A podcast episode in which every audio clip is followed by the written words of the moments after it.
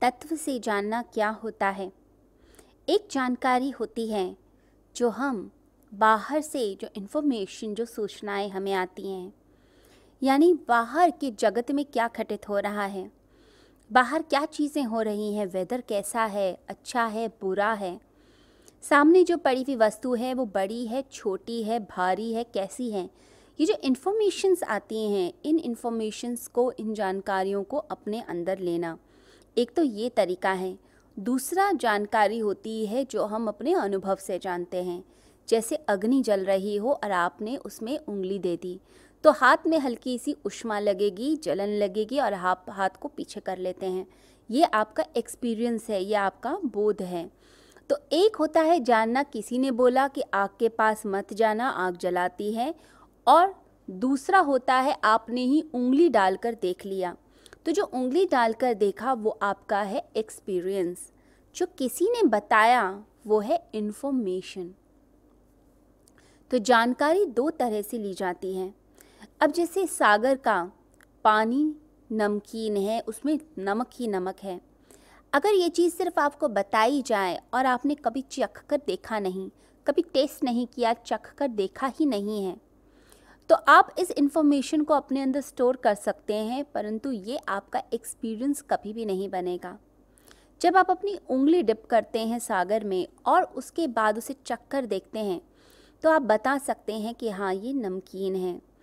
अगर किसी व्यक्ति ने मीठा ही ना चखा हो, उसे कितना ही मीठे का, मिठास का स्वाद हम बताने की कोशिश करें, उसे कभी नहीं समझ आएगा। उसने कोई मिठाई ना चखी हो, कोई चॉकलेट ना चखी हो तो वो उस चॉकलेट का स्वाद नहीं बता पाएगा कि अच्छा है, बुरा है, क्या है। जो एक्सपीरियंस हम लेते हैं, वही एक्सपीरियंस हमारे काम आता है और उसी एक्सपीरियंस को हम फिर आगे लेकर चलते हैं। जो ज्ञान, जो इन्फॉर्मेशन हमें बुक से मिल गई, जो हमने किसी शास्त्र को पढ़कर समझ लिया, वो सारी एक इन्फॉर्मेशन का जाल है, बोझ है, जो हम लेकर चलते हैं और इस भ्रांति में पढ़ते हैं। कि वो हमारा ज्ञान है। परंतु जो ज्ञान रटा रटाया है, जो कंठ में है, वो ज्ञान आपका अपना ज्ञान नहीं माना जाता, ऐसा गीता कहती है।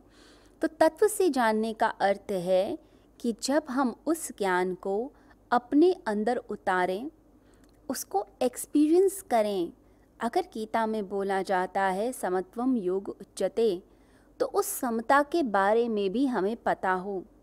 हम अगर समता की बातें करते हैं कि सुख, दुख, लाभ, हानि किसी भी स्थिति में हमें समता का पालन यानी अपना इंटरनल बैलेंस बना कर रखना है तो वो जो इंटरनल बैलेंस हम बनाने की कोशिश कर रहे हैं, उसको क्या हमने एक्सपीरियंस किया कि जब भी वो लूज़ होता है, तब हमारी ज़िंदगी में अलग अलग घटनाएँ घटने लगती हैं। हम स्टेबल ही नहीं हो पाते और अति के अंदर कुछ ना कुछ ऐसा हो जाता है जो हमारे ही विरुद्ध हो जाता है। तो बैलेंस पर्सनालिटी ही ऊंचाइयों पे जाती है, वही सक्सेस प्राप्त करती है। तो जो ज्ञान है, वो ज्ञान अगर सिर्फ़ किसी की इन्फॉर्मेशन से है, किसी बुक से पढ़कर बताया गया है तो वो ज्ञान हमारा नहीं होता। ज्ञान कभी कंठस्थ नहीं किया जा सकता, वो रटा रटाया नहीं है, उसे हमने एक्सपीरियंस किया है, उसे हमने देखा है, हमें पता है कि हमें क्या करना है। ज़िंदगी में बहुत सी चीज़ें जब हम जीते हैं तो वो हमारे एक्सपीरियंस बनते हैं। जैसे जैसे एज बढ़ती है एक्सपीरियंस बढ़ता है।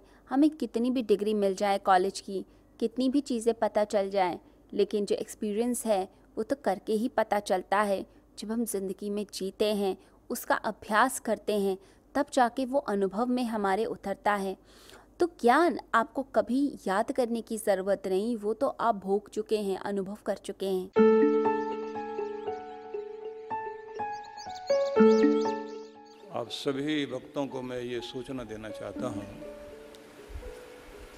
कि जो हर बार जिस प्रकार से हम लोग साधना का कार्यक्रम कराते हैं और इस बार जो हम लोगों ने हिमालय की साधना के लिए आपको आमंत्रित करना था तो कोरोना के कारण वो संभव नहीं हो पा रहा, लेकिन फिर भी ऑनलाइन आप लोगों को लाभ देने के लिए आनंद धाम से ही हर दिन आपको ध्यान से जोड़ने के लिए व्यवस्था की जा रही है। सबसे पहले पंच दिवसीय ब्रह्म शक्ति जागरण ध्यान, इसका शुभारंभ होगा। ये पाँच दिनों के लिए कार्यक्रम रहेगा। इसका लाभ आपको इस रूप में होगा कि जो शक्ति पूरे ब्रह्मांड को चलाती है, लेकिन हम ही उस शक्ति को नहीं पहचानते और उसका लाभ नहीं ले पाते। तो इसी के लिए ये ध्यान है। सात दिन के लिए सप्त दिवसीय चक्र साधना का कार्यक्रम आयोजित किया जा रहा है। इसमें आप अपने अंदर जो ऊर्जा के सात चक्र माने जाते हैं, इन चक्रों का जागरण करते हुए अपनी शक्ति को ऊपर उठा करके कुंडली शक्ति को जागृत करते हुए परम शक्ति के साथ उसका मिलान किया जा सके और अपने अंदर अनेक अनेक प्रतिभाओं को जागृत किया जा सके। इसी में एक चीज़ हम और भी करेंगे, जिसको कहते हैं ब्रह्म कवच साधना। एक दिन की ये साधना भी साथ साथ कराएँगे, जिससे आपके चारों ओर एक कवच बन सके भगवान का, आपका ओरा स्ट्रांग हो सके तो वो सारा लाभ आपको इन सात दिनों में मिलेगा। यदि आप चांद्रायण तप करने के लिए तत्पर हैं।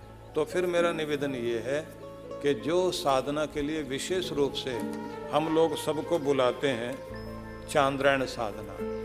यह एक महीने की साधना होती है, लेकिन लघु चांद्रायण जो है, इसे आप घर बैठे भी कर सकेंगे। और इस साधना में आप देखेंगे कि आत्मशोधन, स्वर्ग प्राप्ति और पाप विमोचन की जो क्रियाएँ हैं, जिससे अंतकरण की शुद्धि हो सके, पंचभूत और पंचतन मात्राओं की शुद्धि हो सके, उसके लिए जो है ये चांद्रायण, तप, अनुष्ठान और यज्ञ इसमें शामिल होता है। लेकिन इसमें आप लोग जो है सात दिनों तक इसका ध्यान कर सकेंगे।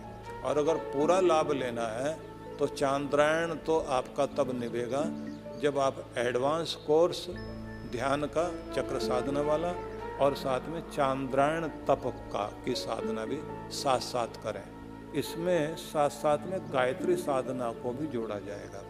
तो इसलिए मैं निवेदन करता हूँ कि इस साधना के लिए तैयारी कर लीजिए। तो सभी के लिए बहुत बहुत आशीर्वाद।